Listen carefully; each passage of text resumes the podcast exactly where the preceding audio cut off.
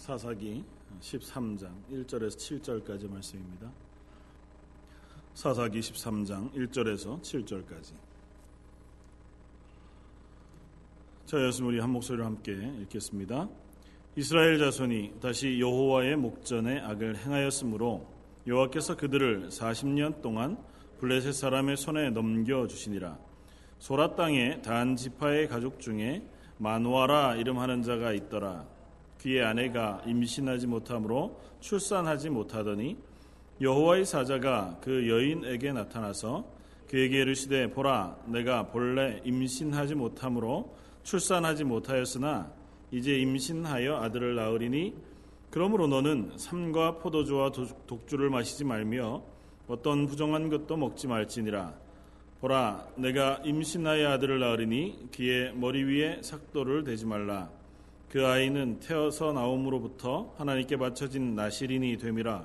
그가 블레셋 사람의 손에서 이스라엘을 구원하기 시작하리라 하시니 이에 그 여인이 가서 그의 남편에게 말하여 이르되 하나님의 사람이 내게 오셨는데 그의 모습이 하나님의 사자의 용모와 같아서 심히 두려움으로 어디서부터 왔는지를 내가 묻지 못하였고 그도 자기 이름을 내게 이르지 아니하였으며 그가 내게 이르기를 보라 내가 임신하여 아들을 낳으리니 이제 포도주와 독주를 마시지 말며 어떤 부정한 것도 먹지 말라. 이 아이는 태에서부터 그가 죽는 날까지 하나님께 바쳐진 나시린이 됨이라 하더이다 하니라. 아멘. 수요일 날 나와서 함께 말씀을 나누게 되어서 감사합니다. 어, 옆에 있는 분들하고 한번 인사하면 좋을 것 같습니다. 멀리 계신 분들이지만 아, 집사님 때문에 권사님 때문에 제가 행복합니다. 그렇게 한번 인사하면 좋겠습니다. 앞뒤 좌우로 어, 어, 갈수록 가까이 계신 분들하고 인사할 수 있도록 여기가 이제 찾아가기를 어, 바랍니다. 어, 특별히 또 오늘 그 앞에 찬양팀 서시는데 어, 자원해서 찬양팀에 지원해 주실 분들이 좀 있으면 좋을 것 같아요. 전도사님께서 늘 하셨는데 이제 수요일 날 뭐 학업 때문에 못 내려오시니까 두 분이 찬양 인도를 하시고 두 분이 연주를 하는데 아, 뭐몇 분 어, 같이 참석하셔서 찬양하는데 어, 도와주시면 더 힘있게 찬양할 수 있지 않을까 이렇게 생각이 되었습니다.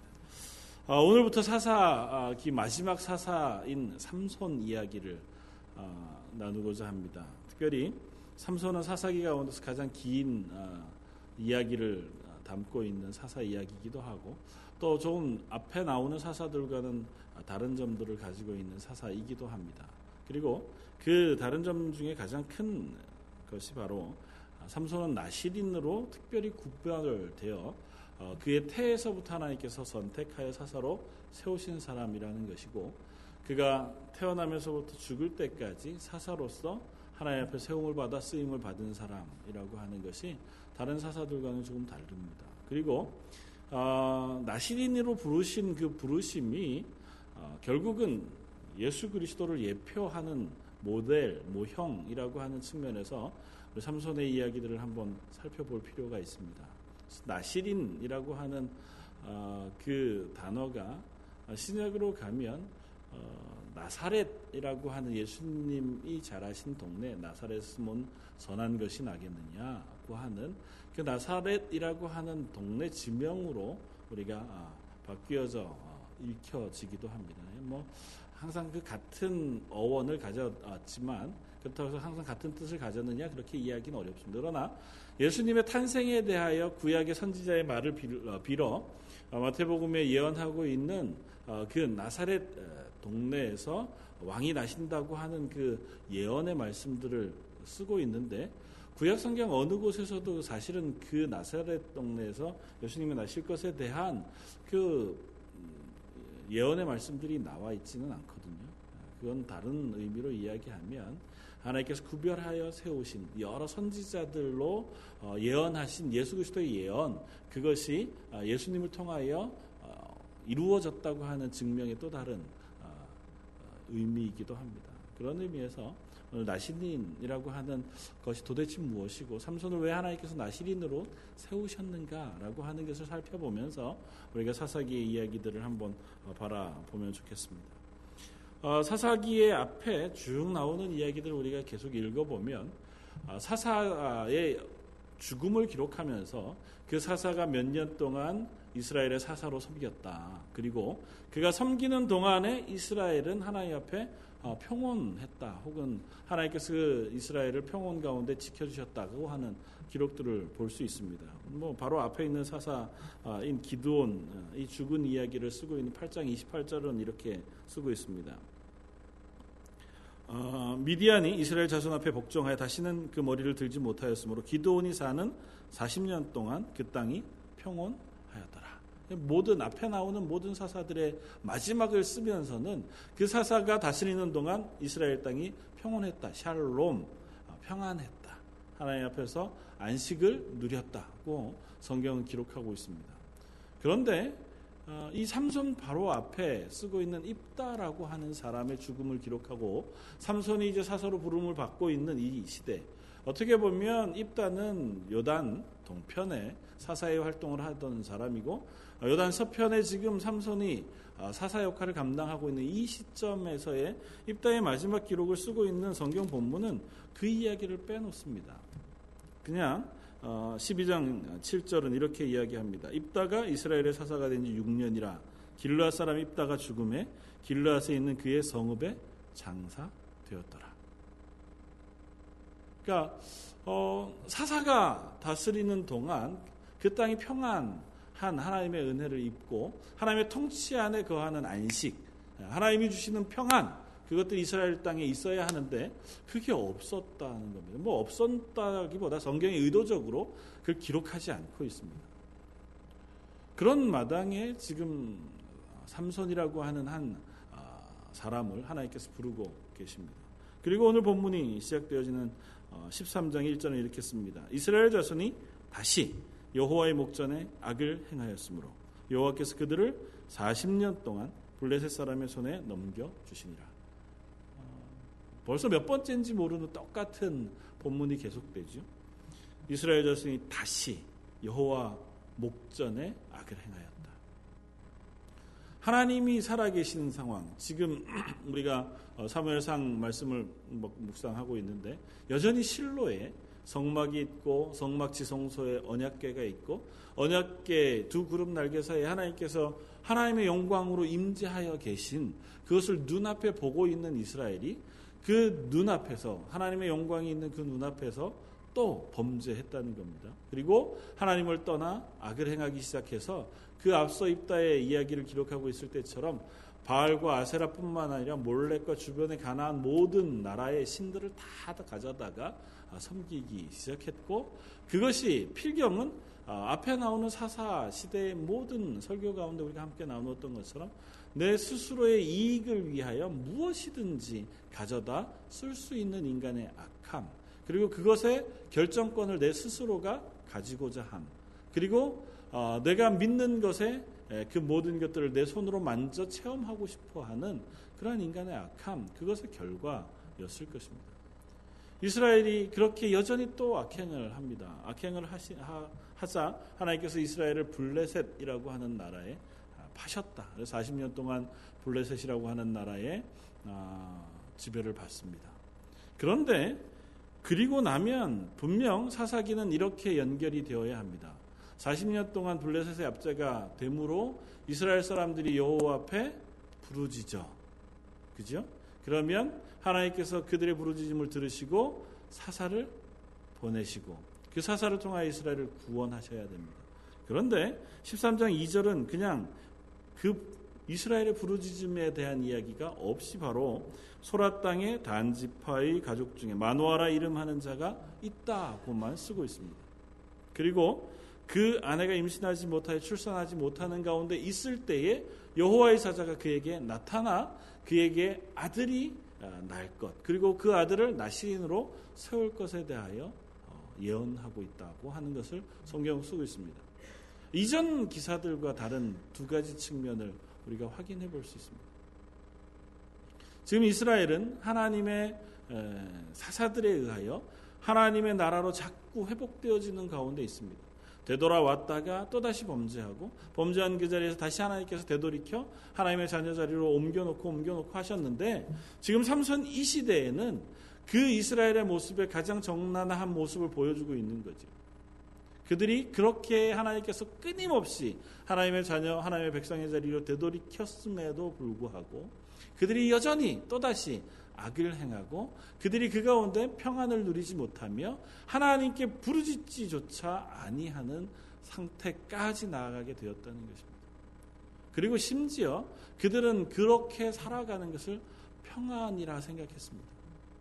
하나님이 주신 평안, 하나님이 주신 샬롬, 하나님이 주신 안위, 그것을 기다리고 구하고 누리면서 살아가는 것이 아니라 하나님 없이 살아가는 삶의 평안을 만족하여 누리고 살았다는 것입니다. 아, 두장 넘겨보시면 15장 11절 말씀 한번 바라보십니다. 삼손이 블레셋을 어, 치고 나서 어, 그것 때문에 어, 블레셋이 삼손 유다와 함께 전쟁하러 나옵니다. 그러니까 이 유다 사람들이 예, 삼손에게 나아가는 장면이 15장 11절입니다. 같이 한번 읽겠습니다.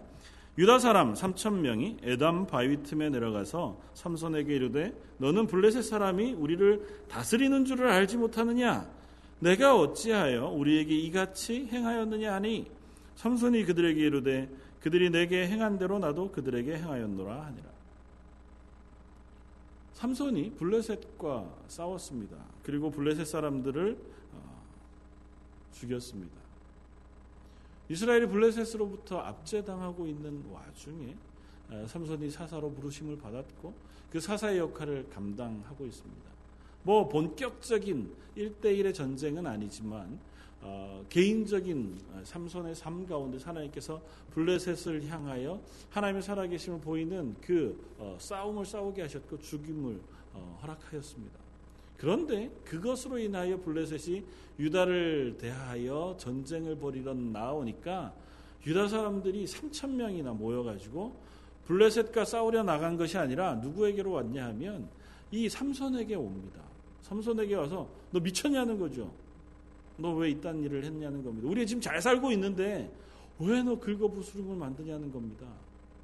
우리가 지금 그냥 블레셋하고 잘 섞여서 뭐 그들이 우리를 다스리고는 있지만 그런대로 우리가 살만하다는 겁니다. 그 얘기는 다시 말하면 아, 성경적인 그냥 비유상 표현을 따르면 이들과 살아가는 게 평안하다는 겁니다. 이들과 사는 게 편안한데 네가 왜 그들과 전쟁해서 우리로 하여금 불편하게 만드느냐는 거죠. 그들과의 관계를 어렵게 만드냐는 겁니다. 그래서 어, 삼손에게 요구합니다. 내가 우리가 너희를 잡아다가 블레셋에게 넘겨주는 것으로 그들과 우리 사이에 평안을 유지할 수 있도록 해라. 그 네가 내가 너희를 잡 어, 내가 너를 잡아서 블레셋에 넘겨주기까지 네가 우리한테 공격 해를 끼치지 않는다고 약속하면 어, 우리가 너를 묶어다가 블레셋에다 넘기겠다. 어, 실제로 그렇게 해서 블레셋에다 넘깁니다. 지금 이스라엘의 상태는 이것입니다. 내가 이들과 함께 섞여 사는 것, 그것이 그냥 불편하고 어려운 상태에서 그것이 힘들어 하나님 앞에 기도하다가 부르짖다가 하나님의 도우심을 구하는 그 정도 수준에서 이제는 완전히 그들과 어울려 사는 것이 그냥 평안한 상태까지 떨어지고 만 거죠. 하나님의 백성이기는 하나 하나님은 전혀 그들에게 아무런 영향도 미치지 않고 그들에게 있어서 하나님을 섬기고 하나님의 백성이라고 하는 그 의미가 아무런 의미가 없는 말이 되어지고 만 상태의 삶을 지금 이스라엘이 살고 있는 겁니다. 제가 어제 저녁에 어, 메일을 한 통 받았습니다. 한 청년이 저한테 긴 메일을 보냈더라고요. 그래서 요즘 어, 성경에 대해서 여러 가지 고민들을 가지고 있어서 목사님한테 어, 메일을 보낸다고 그러면서 이제 먼저 다섯 가지 이렇게 질문 뭐 성경에 대한 뭐 과학적인 의문 혹은 자기가 생각하는 어, 떤 고민들 어, 성경을 읽으면서 혹은 어, 신앙생활을 해오면서 가졌던 뭐 어떤 어, 의문들을 쭉 써서 보냈습니다. 그래서 그 답변을 하느라고 하다 보니까 무려 한 시간 반 동안 너무 너무 길게 제가 답변을 해서 잘 읽었을지는 모르겠습니다. 어쨌든 열심히 최선을 다해서 보내줬는데 답변하면서 어떤 마음이 들었냐 하면 질문을 하는 그 마음에도 그가 과연 이 말씀에 대하여 어떻게 생각하고 있는가가 보이더라는 겁니다. 우리가 함께 신앙생활을 하던 사람들 혹은 청년들을 만나서 혹은 어른들을 만나서 우리가 성경에 대해 질문하고 혹은 믿음에 대해서 질문하고 받아들이고 서로 의문을 제기하고 어, 또 때로는 그것을 좀 과격하게 비판하기도 하고 그런 질문들을 듣기도 하잖아요. 그런데 그 질문과 마음 속에는 필경 그 사람의 마음을 읽을 수 있다는 겁니다. 적어도 성경에 대한 의문, 기독교에 대한 어떤 의문을 가지고 질문한다 하더라도 하나님에 대한 살아계심을 기억하고 그것을 인정하는 사람의 질문에는 최소한의 예의와 최소한의 어, 그 질문에 대한 진실함이 어, 질문에 있습니다. 그러나 하나님 살아계시다는 것을 인정하지 않는 사람의 질문에는 그것이 없습니다. 똑같은 문장을 사용해도 그 질문에는 필경은 이것으로 인하여 내가 어, 시비를 걸거나 당신을 꺾어보겠다거나 당신이 대답하지 못하는 것에 대한 질문을 하고 싶어 하는 열망은 담겨 있지만 그 대답을 들음으로 내가 하나님에 대해 알고자 하거나 그 하나님에 대한 그 어, 내가 의문을 가졌던 것을 풀고자 하는 선한 마음은 그 질문 어간에서 발견하기 어렵다는 거죠. 하나님이 계시다고 인정하는 이스라엘 백성의 삶과 하나님이 살아계신 것을 인정하지 않는 이스라엘의 삶은 전혀 다릅니다. 그리스도인으로 똑같이 우리가 이 세상에 살아갈 수 있습니다. 똑같이 예배의 자리에 참여할 수 있고, 똑같이 성경을 읽고, 똑같이 그것에 대하여 기도할 수 있습니다. 그러나 우리 마음속에 살아계신 하나님에 대한 분명한 고백이 있는 사람이라면 실패하고 실수하고 범죄하더라도 그의 기도와 그의 예배의 자리에 살아계신 하나님에 대한 분명한 고백을 담고 있을 수밖에 없게 되어집니다. 똑같은 예배의 자리, 훨씬 더 많은 성경을 읽고 더 많은 시간 기도한다고 해도 살아계신 하나님에 대한 분명한 고백이 흔들리고 없는 사람에게는 그 자리에서 여전히 살아계신 하나님에 대한 분명한 인식 없는 연약한 모습을 드러낼 수밖에 없고 그것이 때로는 우리가 하나님 앞에서 그리스도인으로 살아가는 담대한 토대를 쌓아가는데 어려움을 겪게 되어지기도 한다는 것입니다. 이스라엘 백성은 어쩌면 그 자리조차 놓치고 말아 버린 것 같아 보입니다. 이스라엘이 하나님 앞에 아, 하나님의 백성으로 이 사사 시대 긴 시간을 보내어 왔지만 결국 그들이 도달한 자리는 그들에게 눈 앞에 살아계신 하나님이 이제는 그들의 목전에서 아무런 영향을 미치지 않는 상태까지 갔다는 거죠. 사사들을 수없이 보내셔서 그들을 이방의 손에서 구원하시고 그들에게 샬롬, 평안, 안식을 허락하셨음에도 불구하고 그 안식을 누리는 동안에는 그들이 하나님을 기억했지만 그 기억함이 살아계신 하나님에 대한 기억이 아니라 우리를 구원하고 평안케 해준 사사들을 통한 기억에 불과했다는 겁니다. 그들이 예배해도 제사를 드려도 그 제사를 받으시는 하나님이 어떤 하나님인지에 대하여 그들은 진실로 고백하지 못했다는 거죠. 그런 마당에 하나님께서 한 사람 삼손이라고 하는 이 사람을 나시인으로 세웁니다. 어, 마누아라고 하는 한 단지파 사람. 어, 뭐이 삼손 이야기가 지나고 나면 단지파 이야기가 나오거든요. 그 지파 이야기를 읽어보면 그 삼손 시대 이전의 이야기입니다.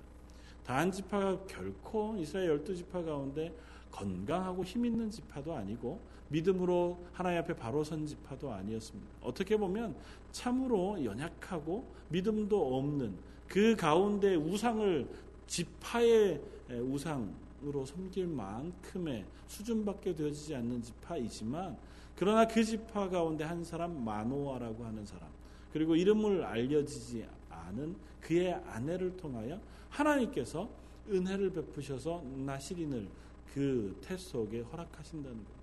그것도 그 태가 완전히 닫혀 있었던 하나님 앞에 수태하지 못하고 잉태하지 못하던 자녀를 낳을 수 없는 한 여인의 태를 여시고 그 태를 통하여 하나님께서 특별히 선택한 한 사람 아, 나시린 삼손을 허락하신다는 것. 나시린은 도대체 무슨 의미가 있기에 하나님께서 구치 삼손을 나시린으로 세우는가를 우리가 확인해 볼 필요가 있습니다. 나시린에 대한 이야기는 민수기 6장에 설명이 되어지고 있습니다. 민수기 6장에 나시린에 대한 어, 그 규례들을 쓰시면서 쓰고 있으면서 어, 가장 특별하게 세 가지 이야기를 합니다. 하나는 그가 태, 어, 뭐 그가 나시린으로 섬기는 동안 머리에 삭도를 대지 말 것, 머리카락을 자르지 말 것. 또 하나는 어, 그가 포도주와 독주를 마시지 말고 포도로 되어진 어떠한 것도 먹지 말 것. 심지어 포도 껍질이나 포도 씨앗이라 하더라도 먹지 말 것. 세 번째는 어, 부정한 것을 먹지 말고 부정한 것을 만지지 말 것에 대한 규례를 이야기합니다. 그리고 이 나시린이라고 하는 규례의 본 이유는 이것입니다. 하나님 앞에 제사장으로 섬기거나 하나님 앞에 서원하여 섬길 수 있는 사람들은 레위 지파밖에 없잖아요.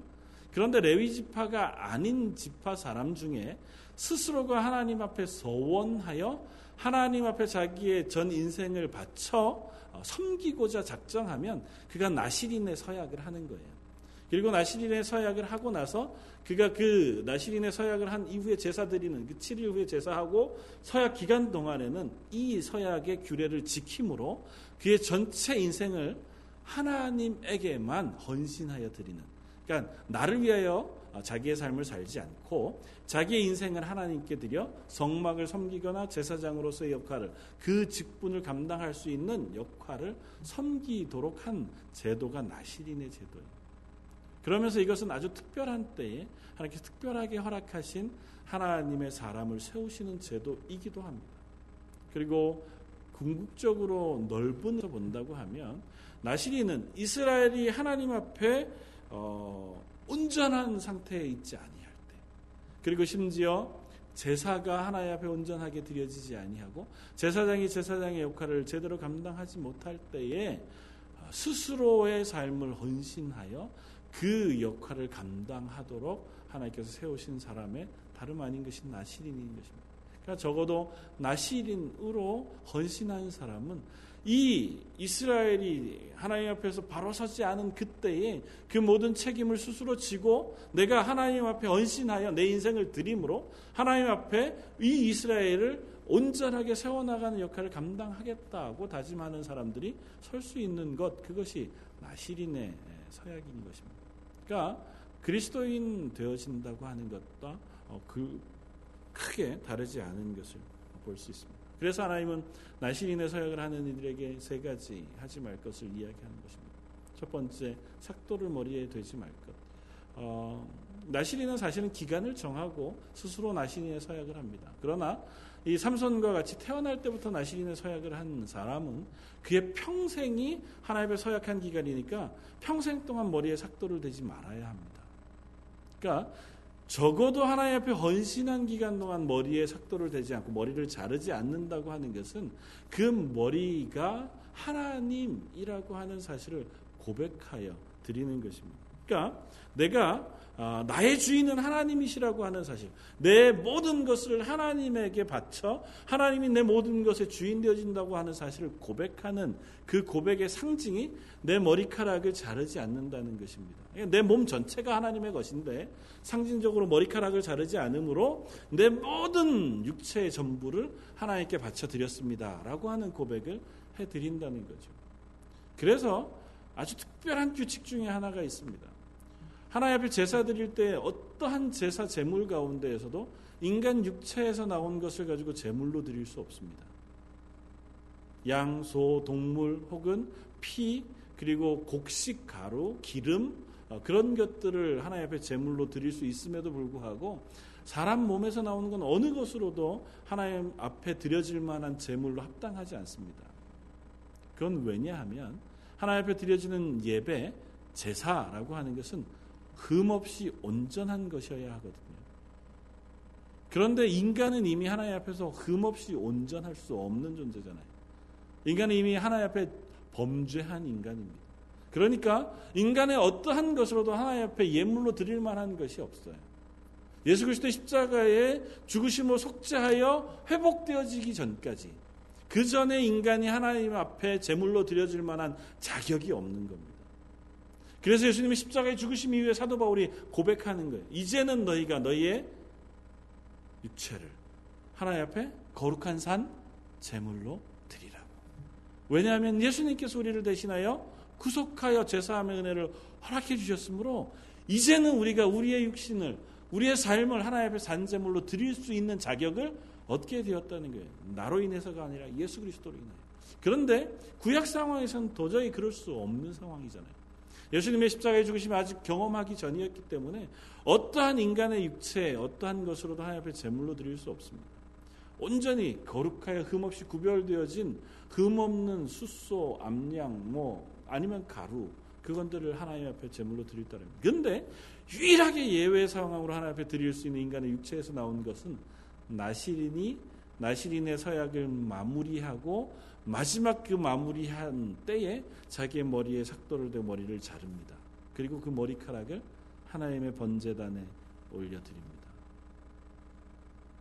하나님께서 받으시는 유일한 제물, 인간의 육체에서 나온 것, 그것이 바로 나시린이 나시린의 사역 기간을 마무리하고 깎아드리는 머리카락이에요.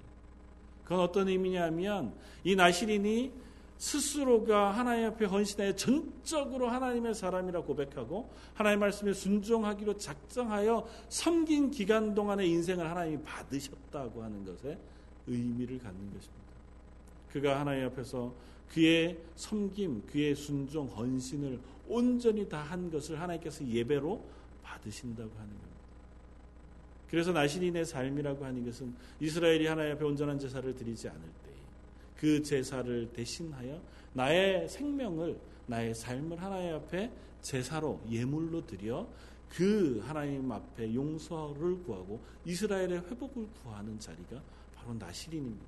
그런 의미에서 이 나시린의 삶은 예수 그리스도의 모형인 겁니다.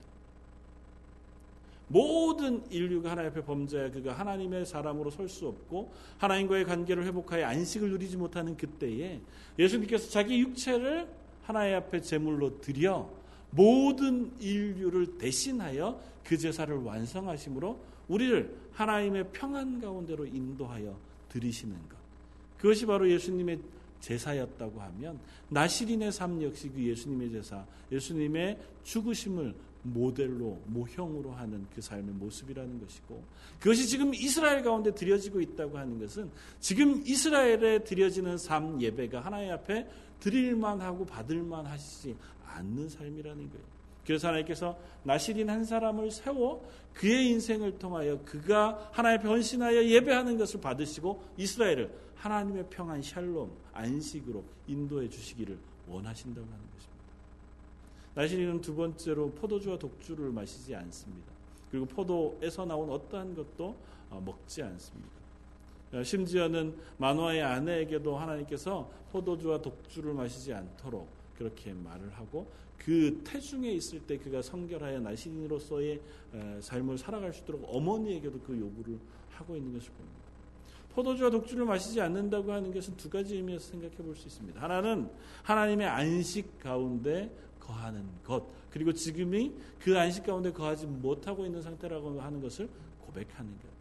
왜냐하면 포도주라고 하는 것이 하나님의 안식의 또 다른 상징 중의 하나이기 때문에 그렇습니다. 노아가 하나님의 심판이 끝나고 나서 하나님의 제사를 드리고 나서 처음 심어 농사한 것을 성경이 기록할 때 그가 포도나무를 심어 포도에서 수확하여 그것을 가지고 포도주를 만들어 먹은 사건을 기록합니다. 하나님께서 이 세상을 심판하시고 하나님께서 그 심판 이후에 더 이상은 이 세상을 심판하지 않겠다고 작정하시고 선언하시고 무지개로 그 언약의 증표를 보내신 보이신 이후에 노아가 비로소 땅에 정착하여 기경하여 안식하는 그 안식의 첫 열매가 포도였고 그 포도주를 먹음으로 그가 그 안식을 누리고 있는 거죠. 물론 그 과정 가운데 모세 아, 노아가 실패하죠. 포도주를 마시고 취함으로 그가 여전히 하나님의 구원 가운데 있으나 실패한 인간의 아, 연약한 모습을 보였습니다. 그 이야기는 우리가 나중에 또 다시 할 기회가 있을 것 같아요. 포도주는 그런 의미를 갖습니다. 그런 의미에서 예수님이 마지막에 행하신 최후의 만찬 가운데 포도주를 마시고 내가 아, 버지 날에 다시 임하는 그때가 되기 전에 다시는 포도나무에서 난 것을 마, 시지 아니하시겠다고 선언하신 것도 같은 의미에서 이해할 수 있습니다. 하나님 나라의 완전한 안식, 완전한 구원을 확인하실 때까지 그것을 우리에게 허락하실 때까지 그 안식 그것을 유보해 두고 계신 거죠. 이스라엘 가운데 나시린이 그것을 고백하여 스스로 포도주를 마시지 않는 것은 스스로가 스스로의 쾌락을 위하여 술을 마시지 않는 것도 있지만 다른 의미에서 이스라엘이 여전히 안식 가운데 있지 못하다고 하는 것을 그의 삶으로 고백하여 드리는 거예요. 아, 하나님 앞에서 평안 가운데 거하지 못하는 그 삶을 이 나시린이 스스로의 삶을 통하여 고백하여 증명해 보여주고 있는 거죠. 그러니까 나시린이 하나님 변신하여 있는 동안 사람들은 나시린을 통해 바라보면서 아 우리가 하나님 앞에서 하나님이 주신 그 평안 안식을 누리지 못하는 실패한 삶을 살고 있구나라고 하는 것을 확인하고 깨닫는 자리에 있게 되어진다는 거죠. 우리의 현재의 모습도 비슷하지 않겠습니까? 하나님 주신 구원의 은혜를 누리지만 아직 그것을 완전히 누리지 못하여 이 세상 가운데 살아가고 있는 삶을 이 나시린의 삶 가운데서 또 우리가 볼 수 있습니다. 부정한 것을 먹지 말고 시체를 만지지 말는 것도 같은 의미에서 우리가 이해할 수 있습니다. 나시리는 하나님 앞에서 그가 하나님이 이 땅을 회복해 하시는 것, 구원을 허락하시는 것 앞에 헌신한 사람입니다. 그러므로 죽음과 아, 거리가 있고 생명과 관계 있는 존재가 나시린이잖아요. 그러므로 그가 죽음을 대하지 않도록 그가 어, 하나님의 명령 가운데 서는 것입니다. 죽음은 인간이 범죄함으로 하나님께서 받은 저주잖아요. 인간이 하나님 앞에서 죄악을 범함으로 하나님께서 아담에게 하와에게 내리신 저주가 네가 필경 흙에서 왔으니 흙으로 돌아갈지니라 그렇게 아, 받은 저주의 예, 내용이 죽음이었단 말입니다. 그러니까 이 나시리는 그 저주와 떨어져 하나님 앞에 나의 모든 것들을 헌신하여 드리고 그 하나님의 생명의 존재로 상징적으로 서는 사람이기 때문에 심지어는 부모의 장례 혹은 부지 중에 만나는 그 죽음 그것조차도 허용되지 않았던 것입니다. 그래서 혹시라도 그런 죽음에 다다르게 되면 그가 정결 예를 치르고 다시 머리를 깎고 처음부터 다시 나시린의 서약의 기간을 보내야 했습니다. 근데 한 가지 특이한 건 삼손이 끊임없이 죽음과 같이 마주대하잖아요. 블레셋과의 전쟁 가운데, 블레셋과의 싸움 가운데 계속해서 블레셋 사람을 죽인단 말이죠. 그럼에도 불구하고 삼손이 나신이로서의 삶을 살아간다는 겁니다. 이 삼손이 블레셋과의 전쟁 가운데 싸움 가운데 대하는 죽음은 하나님께서 명령하신 이스라엘을 구원하신 이스라엘의 생명을 허락하시는 하나님의 능력의 사역 가운데 일부이기 때문에 그 가운데 만나는 죽음과는 전혀 다른 의미를 가지고 있다는 것입니다. 그런 의미에서 우리가 삼손이 만나는 그 죽음은 또 다른 의미에서 이해해 볼 수 있습니다. 이렇게 하나님께서 그런 의미를 갖는 나시린 그 나시린으로 삼손이라고 하는 사람을 이 마지막 사사 시대에 세우고 있다고 하는 것을 우리가 바라보면서 하나님께서 이스라엘을 결국은 어떻게 회복하기를 원하시느냐고 하는 것을 볼 수 있습니다. 이스라엘 스스로가 하나님께 되돌아오지도 못하고 사사를 세워도 그들이 하나님 앞에 회복되어지지 않고 여전히 하나님의 영광 가운데 있는 그 가운데 목전에 악을 행하여 하나님을 떠나간 그 이스라엘을 회복하게 하기 위하여 이제는 하나님 스스로가 하나님을 위하여 예비한 한 사람을 세우기로 작정하신 겁니다. 그리고 그 사람을 나시린으로 하나님 앞에 전 인생을 헌신하여 드린 그 인생 전부를 이스라엘 가운데 세워놓아 그를 통하여 이스라엘을 구원하기로 작정하셨다는 것이고 이것이 결국은 예수님을 모델로 모형으로 보여준다는 것입니다. 우리의 노력과 우리의 헌신으로 될 수 없는 우리의 구원을 하나님께서 전혀 그것과 관계없는 한 사람, 예수님을 세우셔서 예수님의 전적인 헌신, 예수님의 생명을 드리는 헌신을 통하여 남은 모든 인류 하나님 앞에 범죄한 우리들을 구원하시기로 작정하신 구원의 계획을 이 모습 가운데 보여주고 있는 겁니다. 이스라엘 하나님께서 결국은 회복하실 때에 그들의 회개함과 그들의 돌이킴을 따라 이스라엘 하나님의 백성으로 세우신 것이 아니라 결국에는 나시린 특별히 자기의 인생을 완전히 헌신하여 드린 이 나시린을 세워 이스라엘을 회복해 하신 것을 우리가 바라보면서 우리도 여전히 나의 구원을 허락하신 하나님의 은혜 가운데 내 힘이 아니라 하나님의 은혜로 받은 것인 줄 알아서 그 하나님의 은혜 앞에 우리가 온전히 나아가 하나님의 도우심을 구하는 자리에 서는 것 그것이 우리의 자세여야 할 줄 압니다. 아무리 애써 보아도 아무리 우리가 노력해 보아도 우리는 너무 쉽게 내가 가진 자만, 죄악, 이성에 빠질 수 있는 존재인 것을 고백합니다. 서두에 말씀드렸던 것처럼 우리는 얼마든지 성경에 나타나는 의문과 고민 혹은 내 삶의 여러 가지 문제들을 판단하고 결정할 때에 내 스스로의 판단을 얼마나 중요시한지, 중요하게 생각하는지 모릅니다. 심지어는 2000여 년 동안 하나님을 믿어왔던 수많은 사람들, 그 학자들, 성경을 연구했던 사람들이 여전히 믿어왔던 그 문제를 바라보면서도 내가 이성적으로 생각했을 때 이해되지 않는다는 것 때문에 그들의 모든 판단을 무시하고 그것이 잘못되었다고 이야기할 만큼 교만한 존재가 우리입니다. 조금만 생각해 보면, 조금만 고민해 보면 그것이 얼마나 교만한 일인가를 우리가 알 수 있는데도 불구하고 우리는 너무 간단하게 야, 그건 말이 안 되잖아. 라고 이야기할 수 있는 존재가 우리들이라. 성경 말씀에 대해서만 그럴까요? 다른 모든 것에 대해서도 우리는 똑같은 자세를 취합니다. 내가 이해할 수 있고 내가 납득할 수 있을 때는 세상의 어떠한 문제도 우리는 납득할 수 있습니다. 세상 사람들이 비난하는 문제라 하더라도 우리는 그걸 이해해 줄 수 있습니다. 그러나 내가 납득하고 내가 이해할 수 없다고 하면 세상 모든 사람이 다 진리라고 얘기해도 우리는 그것을 받아들이지 않을 만큼 교만하고 용감한 존재가 우리들인 것을 기억합니다. 하나님 앞에서 우리가 그 마음을 내려놓을 수 있어야 합니다.